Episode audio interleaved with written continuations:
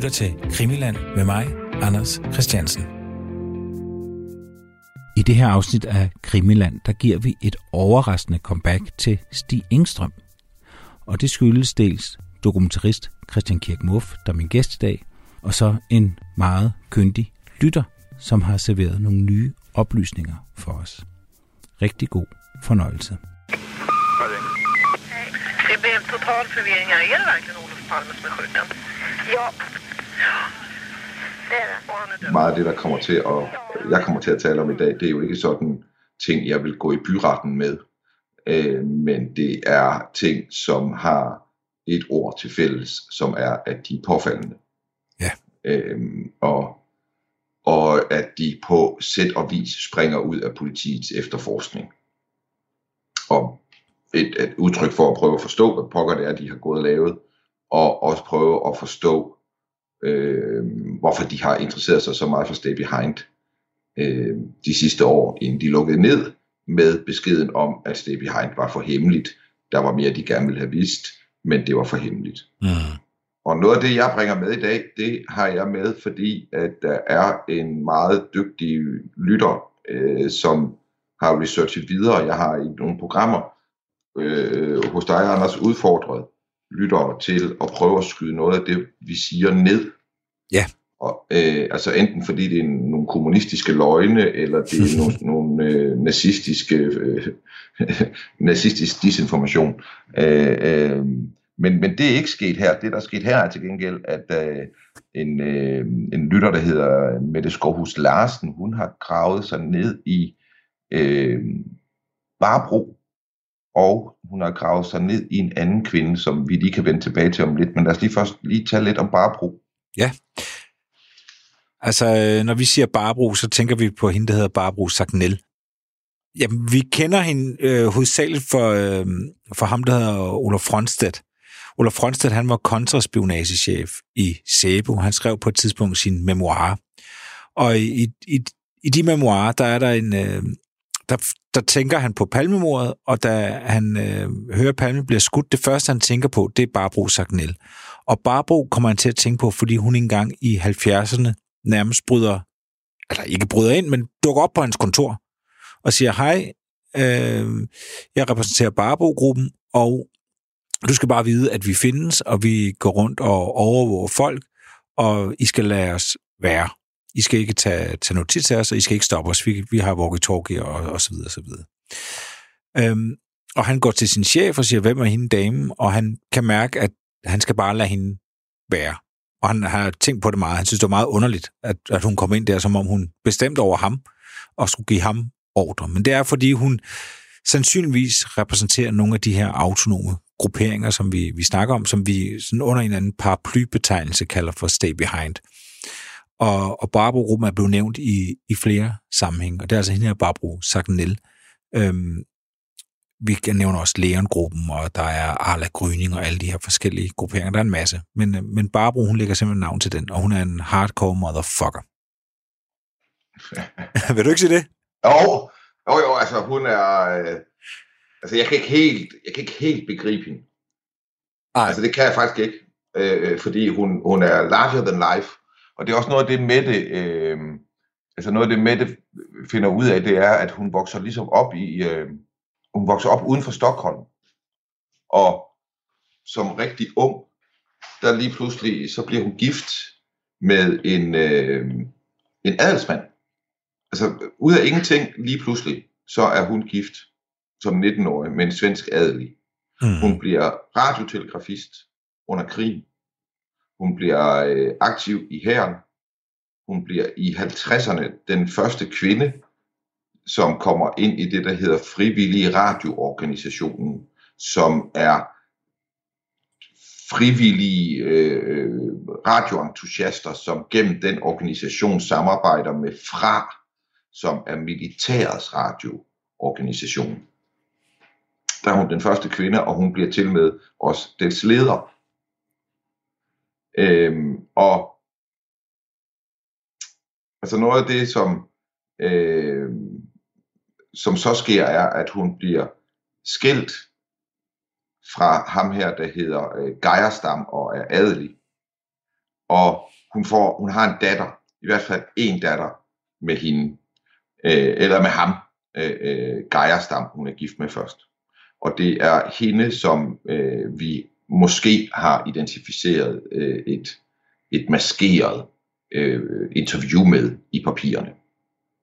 Ja, det, det, det, det er det, vi tænker, at det må ja. være datteren af, af Barbro. Vi ved det ikke. Nej, men noget af det, Mette har fået frem, er helt fantastisk. Det er nogle gamle blade for frivillige radioamatører i øh, Sverige, hvor der er øh, læserbreve og beretninger for ture, de har været på osv., og hvor, øh, hvor Barbro og den mand, hun møder på en udflugt med sådan en radioorganisation i en bus, det hedder Rune Sagnel, de optræder i de her blade, som før de bliver et par og som et par. Og i de her blade har øh, Mette også fundet øh, nekrologer skrevet om dem begge to, hvor, hvor de her historier om, hvordan de mødte hinanden i en bus på vej til sådan en radio-weekend øh, øh, optræder. Og hvor der er beskrivelser af deres hus på Store Essinge, det, øh, den her ø ved Stockholm, hvor vi har fundet ud af øh, gennem de her papirer og, og øh, politiets papirer, at der ligesom både på loftet var en radio, en hemmelig radiosenderum, og i øh, kælderen øh, var et hemmeligt våbenrum. Ja. Noget af det, der er særpræget her, som øh, Mette lagde mærke til, og andre har lagt mærke til øh, online, når man kommer dybt ind i det, det er, at i det her sendemiljø, der har alle deres øh, egne, øh, de har deres eget øh, identifikationskode. Og øh, den er et, nu skal jeg prøve at huske det, den er et bogstav, så den to tal, og så den tre bogstaver. Og det, der var helt, helt, helt, helt unik ved Barbro, og det skal lige siges, de her koder, så vidt jeg kan se, så er de globale. Altså det er alle, der har en sender, de får sådan en kode, og når de så sender, så siger de det her. Så siger de øh, 9 øh, SF øh, 4, øh, nej, nej, det, det, det hed A42 øh, SKF, kunne min være for eksempel. Ikke? Mm. Men bare brug af Geierstam, som hun hedder på det her tidspunkt, hendes tre sidste bogstaver er BAG, hendes initialer. Ja. Det findes der ikke andre eksempler på. Altså det lader til, at hun har adgang eller indflydelse hos dem, der uddeler de her øh, koder. Mm. Og det, det, det findes ikke i den verden, som jeg kan se det. Altså det er ikke sådan noget, det, du kan ikke ligesom her bestille en nummerplade, og så bestemme, hvad den skal være, og så betale noget ekstra. Det findes simpelthen ikke. Men det lykkes hende. Det kan også være det tilfældigt, at hun har fået et BAG. Men sådan er det. Hun lader til virkelig at have kunnet mere end sit fader over hende her. Ja. Men øh, noget af det, som fremgår, når man kigger på, på Barbro og, og, og familien der, og måske jo også datteren, som kunne, øh, hvis vi har ret i, at det er hende, der er i de her interview med politiet, så var hun jo med moren på missioner, øh, når de var ude og overvåge, eller hvad de nu var. Ja. Og, øh, øh, og, og, og Rune Sagnel, som var ingeniør, og hendes mand, øh, er også beskrevet som værende aktiv i de her miljø. Øh, altså i i, i det her Barbro-gruppen øh, øh undergrundsmiljø, spionverdenen, som, som, som Barbro lader til at have været en ledende figur indenfor i Stockholm. Det er familieforetagender.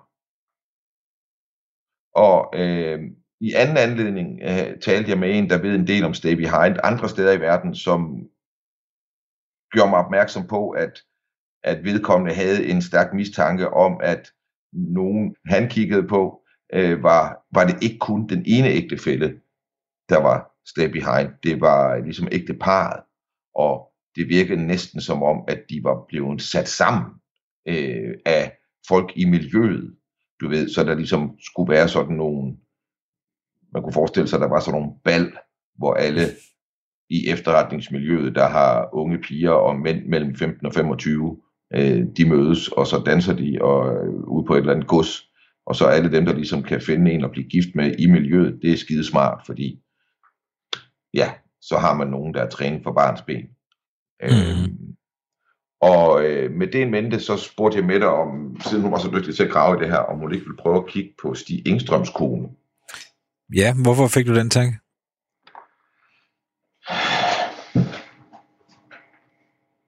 Dels havde jeg øh, et sted på nettet, i, øh, i, på Flashback faktisk, som jo er toppen af upålidelighed på mange måder, på mange måder, men, men brugt rigtigt også er et, øh, et utroligt givende øh, øh, vulkan af informationer, ja. fordi det netop kan gøres øh, anonymt så kommer der nogle brugbare ting ud af den her vulkan, og der kommer noget rigtig, rigtig farligt ud af den også. Ja, jeg vil bare lige sige, flashback, vi har nævnt det et par gange, det er sådan et helt old school øh, internetforum, øh, forum, for dengang internet var virkelig sejt.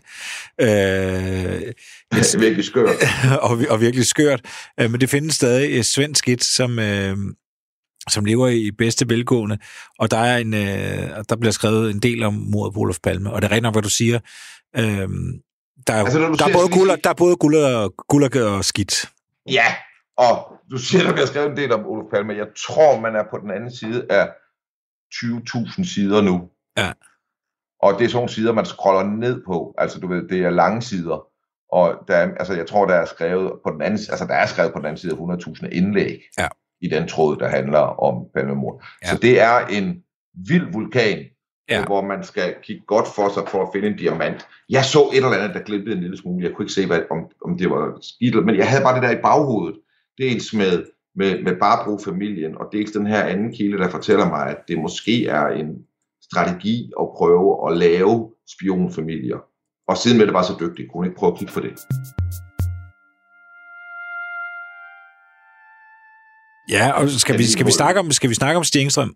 Ja, vi er nødt til lige at snakke om Stig Engstrøm ja. også, fordi vi har jo også sådan lidt en, en, et forskelligt blik på ham og så videre, og øh, der er jo ikke nogen af os, der ved præcis noget om ham. Nej, eller, du ved, men, Nej ja. det, det, men det kan vi så godt bare spille med åbne kort, fordi vi, jo, vi kigger jo de samme steder hen, det har vi gjort øh, i lang tid nu, Christian, men lige med Stig Engstrøm, der er vi ikke der er vi ikke helt enige. Du, du vil ikke afskrive ham øh, som morder, hvilket jo er det fornuftigste standpunkt. Det er jo dumt at afskrive nogen. det nemmeste også. det nemmeste. Og jeg, ja. jeg, jeg er, er, er, er den overvisning, at han kan ikke øh, have skudt øh, Olof Palme. Men det skal vi ikke, synes jeg ikke, vi skal diskutere nu. Men du vil gerne kigge mere på Stengstrøm, og det synes jeg er super fedt. Ja, altså jeg var bare sådan, altså min, når jeg tænker, det er ham, så er en del af det, der får mig til at tænke, det er ham, det er, at hvis det her det er sådan et stay behind miljø, der har slået Palme ihjel, så ham, de vil have til at udføre det. Det vil være ham, som man tænker, det var nok mindst ham. Altså du ved, på den måde er han den perfekte øh, øh legemorder, øh, assassinator, øh, som et, kan ligge i dvale, og så blive brugt med mellemrum af et, øh, ja, af en eller anden gruppe, som han har en eller anden form for tilknytning til. Mm. Og, øh, og, og det der så var her, det er, hvordan kan man, kan man knytte ham til noget stay behind, eller noget, der lugter der af. Og det er jo sådan, at det er jo ikke fordi, at når man så, du ved, når man kigger, når, når jeg spurgte med om hun ville gå i gang med det her, så er det jo også fordi, der er jo allerede ting omkring Stig Engstrøm, der peger på, at øh, på stay behind, eller lugter af stay behind. Altså, øh, alene stedet, han arbejder. Ja. Øh, altså, han er, som vi, vi, vi kan se ud af de her papirer, den eneste medarbejder, der har et kontor, han kan aflåse. Han er grafiker. Det, der er ikke nogen speciel grund til, at han skal have, altså alle andre med lignende jobfunktioner, som jeg kan se det og forstå det ud af papirerne, de kan ikke låse af. Scandia huset er hovedkvarter for Stay Behind i Sverige. Ja. Øh, vi ved fra Heks, Per Hækstrøm, som var sikkerhedschef på stedet, at han nogle år inden mordet er til en julefest, hvor de ender ned i en hemmelig festlokale under Skandiahuset, han ikke kender til. Ja. Hvor rigtig, rigtig mange, måske dem alle sammen, men, men øh, mange af dem, han taler med, de forklarer ham øh, i, under de her lystige former, at de nu drager ham ind i en øh, fortrolighedscirkel, og de fortæller, at de er tilknyttet sikkerhedspoliti på en eller anden form. Ja, de kalder det civilsek. Ja, og SEC er den måde, man henviser til Sikkerhedspolitiet. Ja. Øhm, og, og, øhm, og det fremgår så også, at fra det her kælder, hemmelige kælder under Skandiahuset, der er der så alle de her tunneller ud. Ja. Øh, I i skjulte, ukendte tunneller ud til forskellige lokationer i, i Stockholms indre by. En måde, hvorpå man kunne evakuere konge, politikere osv., hvis der pludselig skete et eller andet. Ja. Øhm, så det er der, han arbejder allerede. Øh, øh, han har en baggrund øh, i militæret, han har arbejdet i militæret. Ydermere er det kendt fra Thomas Petersens bog, øh, Den osanolige morderer, øh, at Stig Engstrøm og hans kones bedste venner var et andet par, der ligesom dem boede i den meget, meget konservative øh, øh, forstad til Stockholm, der hedder Toby. Altså det, det er, moderaterne har nærmest flertal i det der Ja, område. det er absolut det ikke er, Palmeland i hvert fald. det er det i hvert fald ikke. Det er et, et, et, det konservative, om der er noget, ligesom, som jeg har forstået det i Stockholm. Der er de venner med det her par, hvor man, han er tidligere faldskærmssoldat. Han rejser til USA i tide og utide. Hans kone og han, Stig Engstrøm og hans kone, de mødes fast øh, en gang om ugen. De holder også ferie sammen, og de spiller bridge. Ja. Han er våbensamler. Øh, han har også et våben, som det man mener er blevet brugt. og her kommer så en af dem her, som man lige, du ved, ah, det var da påfaldende. Fordi vi skal lige huske her, at det vi ved om stay behind taktikker, det er at en måde at øh, få det til at lyde rimeligt, at de her folk, som er i en stay behind gruppe, at de tilbringer så meget tid sammen, det er, at man kalder hinanden for fætter og onkel og morbror og sådan noget. Altså våbensamleren Stig Engstrøm og konens gode venner her, deres døtre, der skal man huske, at de har ikke børn selv, Stig Engstrøm og konen. Så vennernes døtre, de kalder ham for onkel Stig.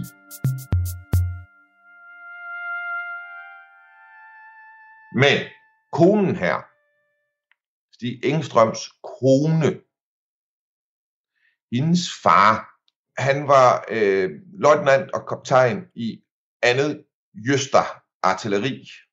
Han gifter sig, ligesom øh, vi tider så Barbro det gør det, men han gifter sig også ind i svensk adel. En, der kommer fra øh, den familie, der hedder Svinhufvud. Jeg tror, det faktisk hedder af Svinehoved.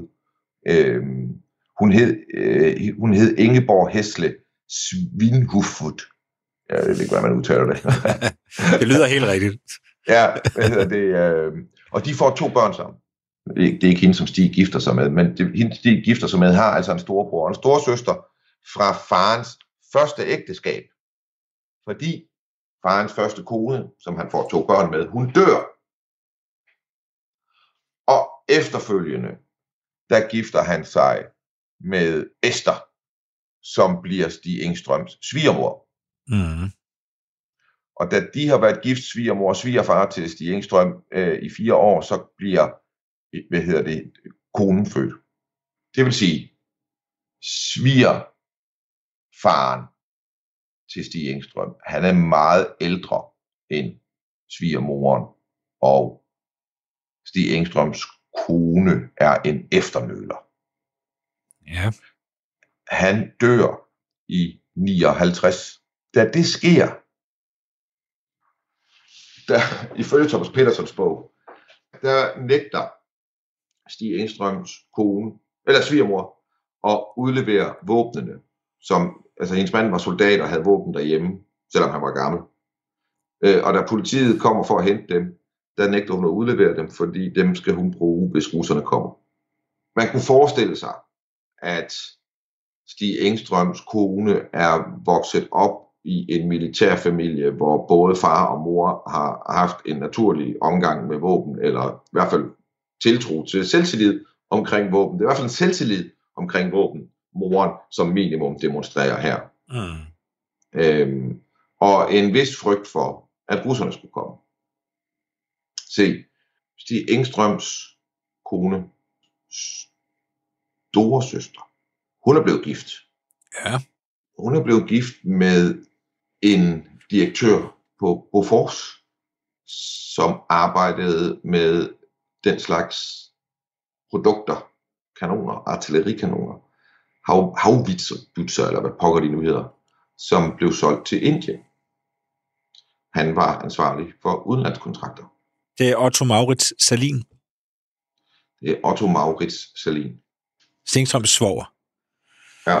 Har været øh, kaptajn i, i herren, og ja. så er han så nu ansat på Bofors, hvor han ja. står for kontrakter med udlandet.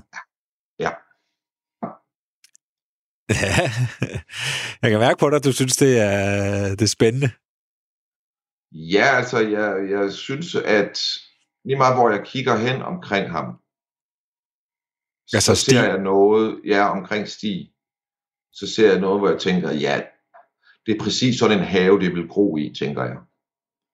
Altså på den måde, så må man sige, at hvis Stig nu havde været en macho-mand, som havde været udsendt to gange med militæret, og han kom gående der. Ja. Og han opførte sig sådan der efterfølgende. Så ville der ikke være særlig mange, der var i tvivl om, man har fundet morderen. Men det gør han ikke. Og sådan ser han ikke ud. Han er præcis det modsatte. Ja.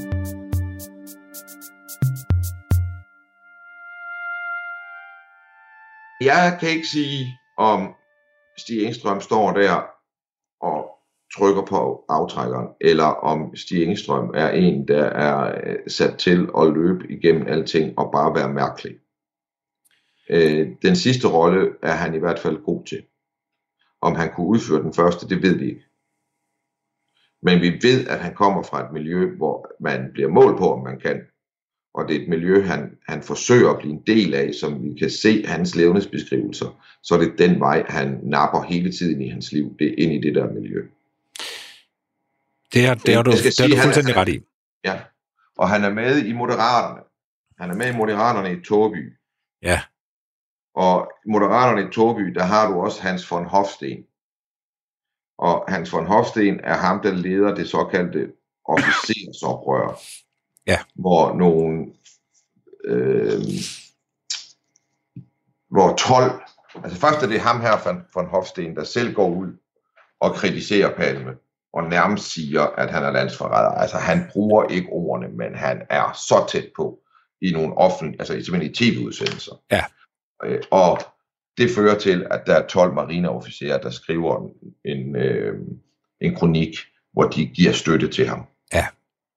Øh, og det er det, man har kaldt et for officersoprøret. Han kommer hos Moderaterne samme sted som Stig Egelstrøm. Ja, de, de sidder i, øh, jeg lige ved at tro, de sidder i byrådet på samme tid. Ja, nu kommer sparket i skridtet. Noget af det, som Mette har fundet frem til, er, at på Skandia er nærmeste det er vigtigt at sige, om det er en til en hans chef. Men i chefgruppen, i den afdeling, hvor Stig Engstrøm er, ham her, han arbejder med PR. Stig Engstrøm, han arbejder med grafik. Det er det, vi ved om de her to fyre. Men den mand her, Lennart Tornqvist, han beskrives som Åke X højre hånd. Ja. Lennart Tornqvist. Og, og øh, han er med i øh, Clara Lindingø, FBU, som er den her, øhm, øh, FBU står for frivillig, øh, det er en frivillig lederuddannelse, en frivillig militær lederuddannelse, som folk kan tage, der ikke er i militæret, men som gerne vil videreuddanne sig, mens de er for eksempel i reserven, eller inden de kommer i militæret. Og øh, den styres efter alle mange kilder, øh, ifølge mange kilder, af Åke Ek. Ja. Han har en højre hånd, der hedder Lennart Thornqvist. Han arbejder samme sted som Stig Engstrøm. Der er jo Barbo-gruppen, og der er Leon-gruppen. Og, og ej, vi, jeg, vi, vi, føler os, vi har i hvert fald følt os ret overvist om, at Åke J. Ek, ligesom Barbro er, Barbro Tanella er leder af Barbro-gruppen, så er Åge, Åke J. Ek nok leder af Leon-gruppen. Han hedder Lennart til mellemnavn, og han kalder sig selv Leon. Og øh, han bliver kaldt farbror Åke. Ja, det gør han nemlig. Og der er også det, der hedder, dem, der hedder Åke Skubber. Øh, ja, henviser også til ham. Ja, og, og han, han kom, kom på Wallingatteren, hvor der er også nogen, der, hedder, der bliver omtalt som Wallingard-gutterne. Ja, og han, øh, der er ham, der også er underviser i psykologi. Han er leder af undervisning i psykologi på Politihøjskolen. Ja. Øhm, og, og, og gammel øh, Finlands frivillig under, under 2. verdenskrig. Og hans højre hånd er chef på samme kontor, som Stig Engstrøm arbejder inde i Stay Behinds hovedkvarter. Stig Engstrøm, som er bedste venner med en mand, der lugter af Stay Behind, og de har en omgangsform, der lugter af Stay Behind. Stig Engstrøm, som er fra har giftet sig ind i en militær familie, som lige meget hvor du kigger hen er militær, og ikke nok med det, også Bofors på bunden. Det som, det, som gør det interessant, det du siger, øh, Christian, det er jo, at øh, hvis vi tager Thomas Peterson, altså manden bag den usandsynlige øh, morder, Øh, og som jo, og det kan vi se nu, det, jeg kan lige indskyde her, fordi vi har jo fået nogle dokumenter, som egentlig er ret spændende, som simpelthen er en dagsorden for det, man de kalder anklagermøder. Altså når øh, efterforskningsgruppen er mødtes med øh, chefanklageren, så har de lavet sådan en dagsorden, hvem skal gøre hvad, hvad har vi gjort, og, og hvad skal vi gøre fremad. Og det er altså, det vil sige, de seneste år, det er jo, når Hans Melander og hans folk har sat sig ned sammen med Christer Petersen. Og der har vi simpelthen en, en oversigt over, hvad de har siddet og, og diskuteret. Og, og jeg kan se, at Stig Engstrøm er overhovedet ikke på banen til de her møder. Altså vi kan se til, tilbage fra 12 og så til, til 20 af det seneste møde. Og, og han kommer overhovedet ikke på banen, før end at Thomas Petersen øh, og magasinet Filter, de kommer med, med den her øh, berømte øh, lange artikel, som også bliver til en bog om, at øh, de peger simpelthen på Stjengstrøm som morderen. Og det er faktisk først efter den udkommer, at de, altså det er som en, en gave fra himlen til Palmegruppen, fordi de, de sidder og fægter i blinde indtil da. Der begynder de at fokusere på Stiensstrøm. Men det, de så også fokuserer på, det er netop Stay Behind. Og det gør de, fordi at, øh, ja, det virker som om, de simpelthen bare overtager Thomas Petersons øh, research. For Thomas Peterson, han, han siger og skriver, han tror ikke, Stig Engstrøm vil kunne gøre det her alene. Øhm, han har gjort det sammen med nogen. Og, og, og, og Thomas Pedersen har brugt lang tid på at prøve at knytte Stig Engstrøm til nogen, noget, der kunne minde om noget, der lugter lidt af Stay Behind. Øh, Barbro Group, Leon Group, øh, alt, alt det her, alle de her forskellige mærkelige grupperinger. Og han siger jo faktisk, at det ikke lykkedes ham. Øh, det er der, hvor han, øh, der han simpelthen stoppet. Det, der er spændende, det er, at man kan se i det her anklagermøde mellem efterforskningsgruppen og Christa Petersen, at de egentlig allerede i 18 går væk fra, at Stay Behind har spillet en rolle. At øh, hvis at Stengstrøm er, er, er gerningsmand, så vil de sige, at han handlede på egen hånd. Men med den anden hånd kan vi se, så at de jo ikke stoppet med at afhøre folk om Stay Behind. Det har de gjort øh, efterfølgende, og der er nogle grupperinger, de meget gerne vil have fat i. Også det her med, at de vil have udleveret navnene på nogle nogle 11 navngivende faldskærmssoldater. Øh, øh, så, så de er jo ikke gået væk fra det, faktisk, øh, overhovedet. Med at øh, i forbindelse med at skulle udpege Stigengstrøm, har de også følt behov for på en eller anden måde at kunne knytte ham til, til et miljø eller en organisation. Da jeg startede øh, rejsen sammen med dig i det her program, så var det også ud fra sådan en idé om ikke at kigge på vidneudsagnene og det, der ligesom er dokumenteret inden omkring mordtidspunktet på stedet, fordi at det er simpelthen er, er for dårlig kvalitet øh, til, at det rigtigt kan bruges af nogen til noget, synes jeg. Så derfor så gik jeg så langt væk, jeg kunne, og prøvede at sige, jamen altså, hvad, hvem kunne have et motiv, og, og hvad skulle der til for, at sådan et motiv ligesom var, øh, var, var til stede for dem? Ja, stay behind CIA, de vestlige efterretningstjenester, de kunne have et motiv, de kunne gøre det på den her måde og slippe sted med det, og bagefter øh, begrave det. Hvordan kunne de have fundet ud af, eller hvordan kunne de have nået frem til, at nu skal det være?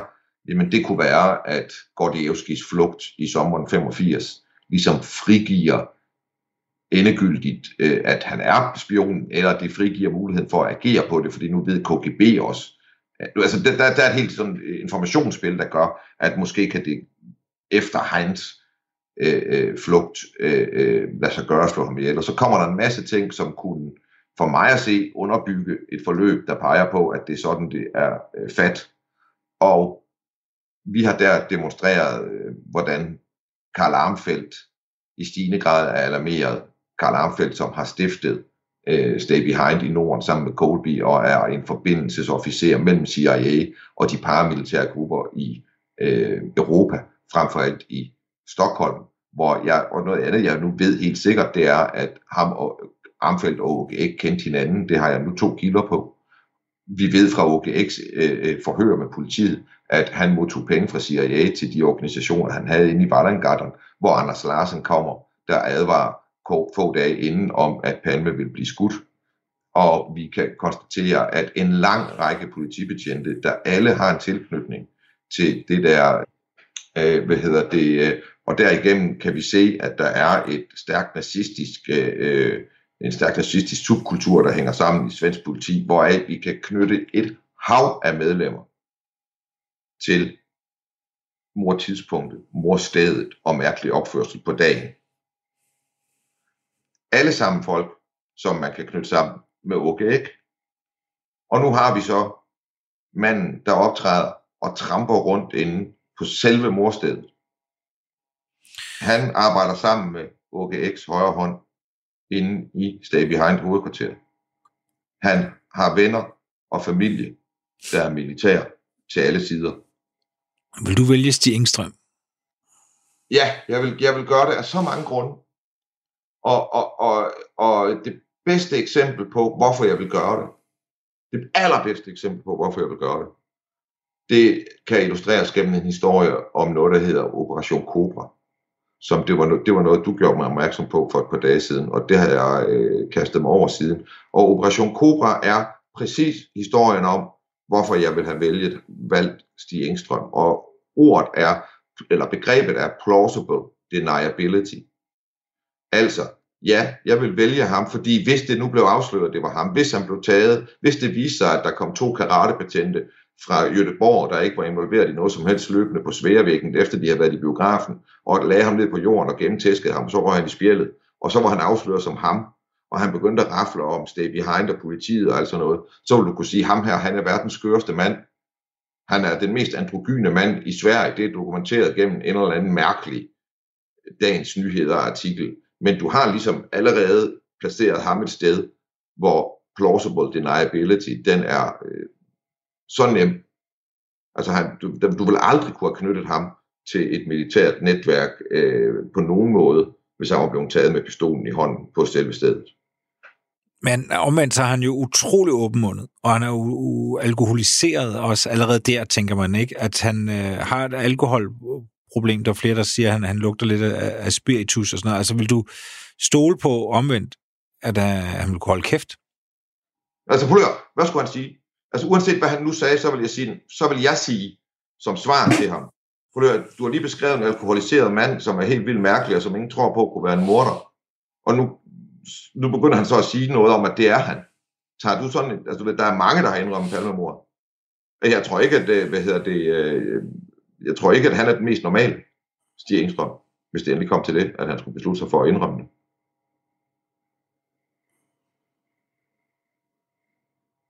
Altså Operation Cobra er historien om, hvordan en hel Stay Behind-gruppe, i min læsning af det, hvordan en hel Stay Behind-gruppe, da den bliver opdaget, bliver kortet af, og så nægter man at have kendskab til dem, og så siger man, at det var en gruppe, øh, en stay behind gruppe, troede de, men ham her, den tidligere politimand, øh, efterretningsmand, som øh, øh, havde skabt dem og havde sat dem i gang, og som de kom og rapporterede til hele tiden med, hvad de havde fundet, han var bare mytoman og havde selv fundet på det, og han afleverede ikke deres rapporter til nogen hos politiet.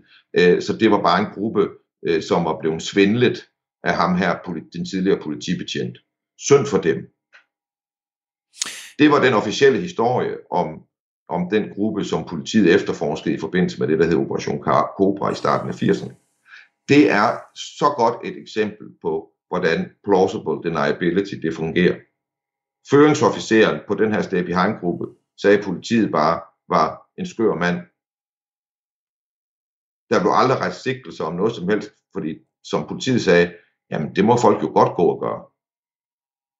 De kunne ikke knytte sammen med Operation Cobra, så der var ikke nogen, der Nej, altså det, det, det, Operation Cobra, det, det, er en, det er en kæmpe afpresningssag, øh, som, som det tager mega lang tid for politiet at opklare, hvem er det. Han, han er, det er en, der simpelthen prøver at afpresse.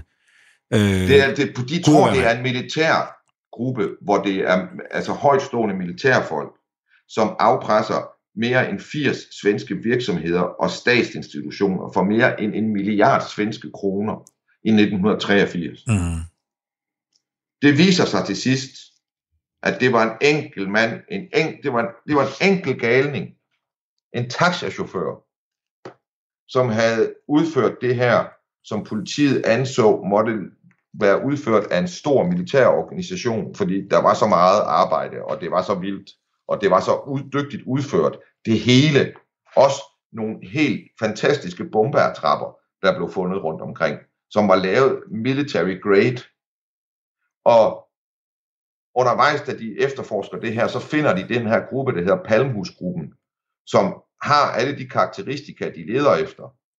De ender med at konstatere, at det var bare ham her svindleren, som holdt de her begavede mennesker for nar og havde sendt dem ud og overvåge alle mulige ting og gøre alle mulige ting, uden hold i virkeligheden. Og de kunne ikke knytte dem sammen med Operation Cobra, men kort tid efter finder de ham her taxichaufføren, som viser sig at have skrevet ud over tusindvis af afpresningsbreve, som han sendte, så har han skrevet alle hans tanker og actions ned i en dagbog. Helt op til få timer før han blev anholdt, mm, hvor han indrømmer alting i detaljer. På det her tidspunkt har han afpresset mere end 80 virksomheder, som har været forsamlet til hemmelige møder i politihovedkvarteret. Der har været nedsat en specialgruppe på tværs af sikkerhedspoliti og almindelig politi og militærpoliti. Altså staten har været nærmest i alarmberedskab. Det er gået helt amok. Nu anholder de ham her, taxichaufføren. Så bliver han idømt forvaring, fordi han ikke er rigtig klog. Da han ankommer til institutionen, så har de på 10 dage besluttet, at han ikke er til fare for ham selv, og han er ikke til fare for samfundet. Og så er han gået, og der er ikke nogen, der har set til ham siden. Altså, jeg forsøgte at lede efter ham. Jeg kan ikke finde ham. nej. Han fik 10 dage for at have lavet afpresning mod mere end 80 virksomheder, hvor han har truet med terror. Han lukkede en hovedmotorvej i Stockholm i flere timer, fordi han hængte en bombeattrap, der var så veludført under broen. Hvis man vil, altså jeg har set sådan et diagram over, hvordan Stay Behind er opført, altså opbygget i celler. Og i hver, mellem hver celle, der er der sådan en streg til en ny celle, og så på den streg, der er der et kryds. Og det betyder, at hver gang der er et kryds, og det er der mellem hver af de her celler, så skal der være plausible deniability. Det vil sige, at den her forbindelse skal kunne benægtes til enhver, altså det skal ikke kunne dokumenteres, og den skal til enhver tid kunne benægtes. Sådan er de her celler bygget op. Så når jeg hører om Operation Cobra, og det der hed Palm, Palmhusgruppen, Ja. så er det øh, et skoleeksempel på, hvordan man, øh, laver, øh, hvordan man laver plausible deniability. Og, det, Altså, tro, det, det, det må oversættes til troværdig fornægtelse. og grunden til, at vi overhovedet kom til at tale om Operation Cobra, det er i de førnævnte øh, papirer, altså noterne for de her anklagermøder, der kan vi se, så sent som i 2019, der får øh, Christer Petersen, han, øh, han giver sig selv den opgave, at han skal have nogle dokumenter fra SAPO. Og han beder i 2019 SAPO om at give ham Cobra-udredningen. Altså SAPOs øh, arbejde i forbindelse med den før omtalte Operation Cobra. Det er derfor, vi begyndte overhovedet at kigge på, hvad var det her Operation Cobra? Hvad var det for en, for en sag? Og, øh, og det kan jo være, fordi netop, at man i, i forbindelse med udredningen af Operation Cobra, der er de stødt på forskellige grupperinger, blandt andet den her Palmhusgruppen. Og det er jo en, en gruppe af, af militærfolk. Det, det, det lyder som en stay behind-gruppe, øh, det må man sige. Og de mødtes tit i, i Palmhuset. Det er ikke noget med Palme at gøre, men øh, når det handler om mordet på Olof Palme, så skal det selvfølgelig hedde Palmhusgruppen. Det er helt, det skal det gøre. Øhm, og, og, der, og i den gruppering har, har man søgt blandt andet Øh, og det er, det er blandt andet den betjent, der hedder Holger Romander. Han bliver senere faktisk rigspolitichef. Han er faktisk lidt interessant, fordi han er jo en af de allerførste, der er ude og tale om, at det kan være noget stay behind-agtigt, noget som står bag palmemordet, fordi han netop har fået indsigt i de her grupperinger i forbindelse med efterforskningen af Operation Cobra. Så han, øh, så han, er, han er rigtig tidligt ude og, og tale om, at det her det er en hemsk øh, sammensværgelse. Og han er også senere meget, meget, øh, da han er gået af, han går på pension i, i 87, mener der. Og han er også ude og, og kritisere hele øh, kurder-ting. Han siger, at det er simpelthen øh, den svenske regering, der har dikteret, at, øh, at de skal bruge så meget øh, kræfter på, på kurderne. Du har jo givet et flot comeback til Stig Engstrøm. Ja, altså, ja, han er det bedste bud på en, der helt, der helt konkret har noget med det der mor at gøre. Det er han altså. Og, og han er efter det med det har hjulpet os med, i hvert fald ikke øh, en mindre sandsynlig kandidat. Han er af stay behind, blevet trænet og øh, holdt, i, holdt klar til at lave politiske attentater, når og hvis det blev nødvendigt. Det blev det den 28. februar 86. Så gjorde Stig sit arbejde, og bagefter fuldførte han en øh, misinformationskampagne. Og øh, da han så ikke fik det ud af det internt i Stay Behind i forhold til anseelse og så videre, men snarere blev isoleret øh, og ikke kunne deltage længere i de gamle miljøer, fordi at de, ingen ville røre ham med en ildtang, så blev han isoleret og fordrukken og døde som en bitter mand som, øh, som kom tæt på at indrømme i 92 i et interview, hvor han forestiller sig, at han er ham, der skyder. Altså, hvis jeg skal skrive Engstrøm ind i det her, så vil det være i form af med Samsung.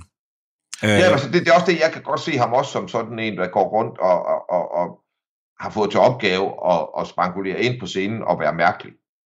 Det er jo stadigvæk svært her, så lang tid efter at forstå, at, at de skal lave rekonstruktionen af, hvad der er foregået, hvor de har alle vidnerne med til at rekonstruere forløbet på sværvæggen, da han bliver skudt. Der har de ikke Stig Engstrøm med.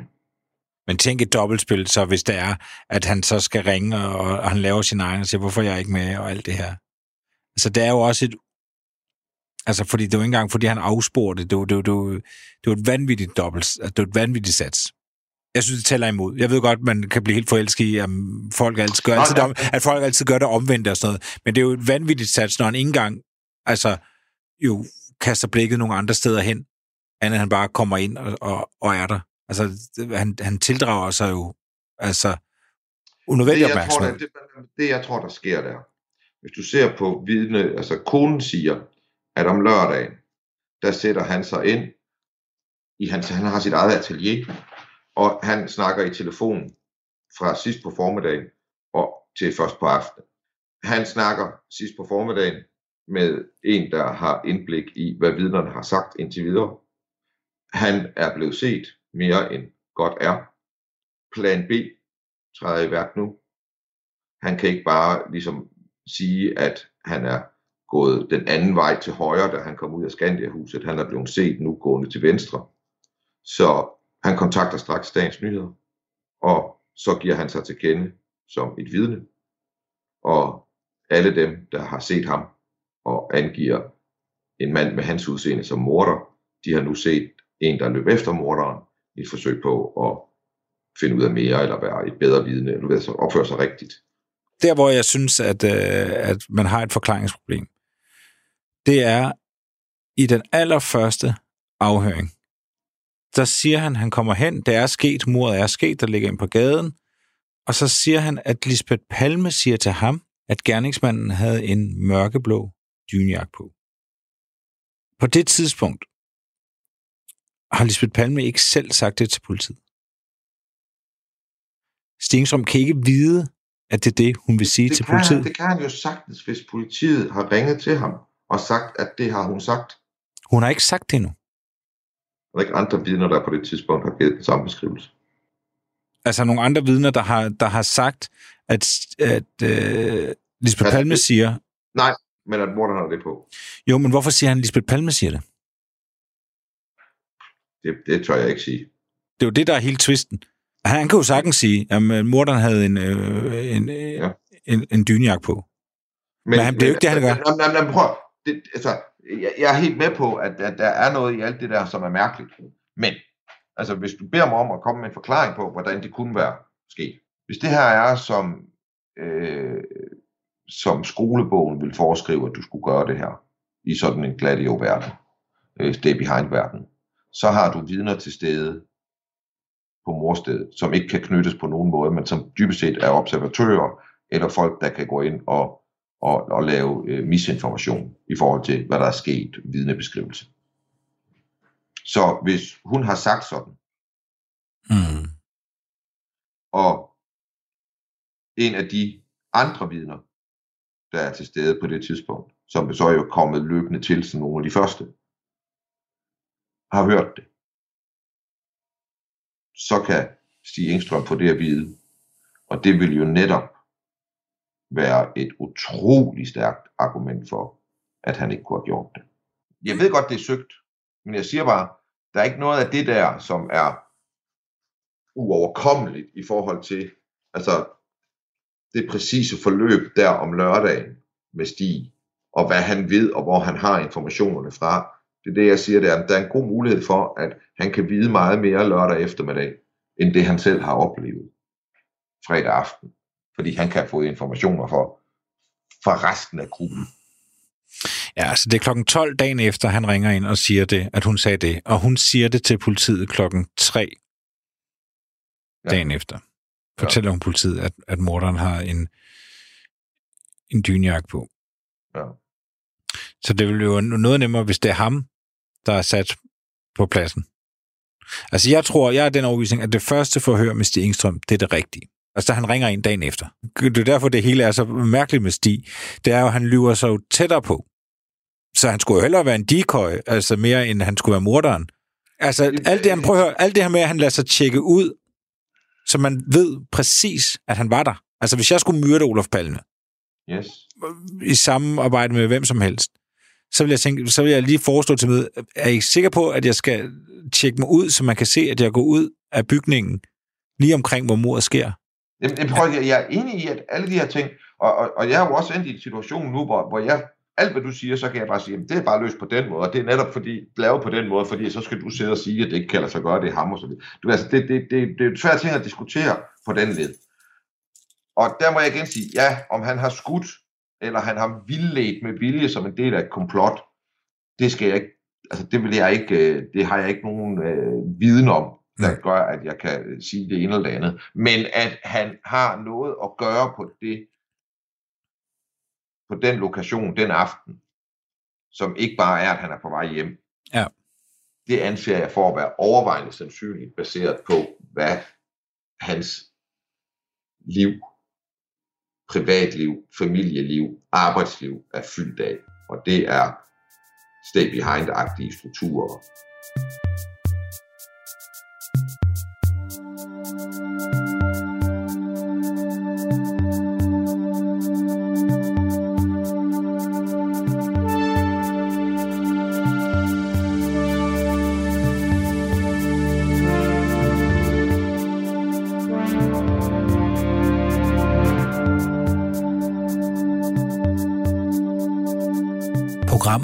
Produceret af Wingman Media for Radio 4.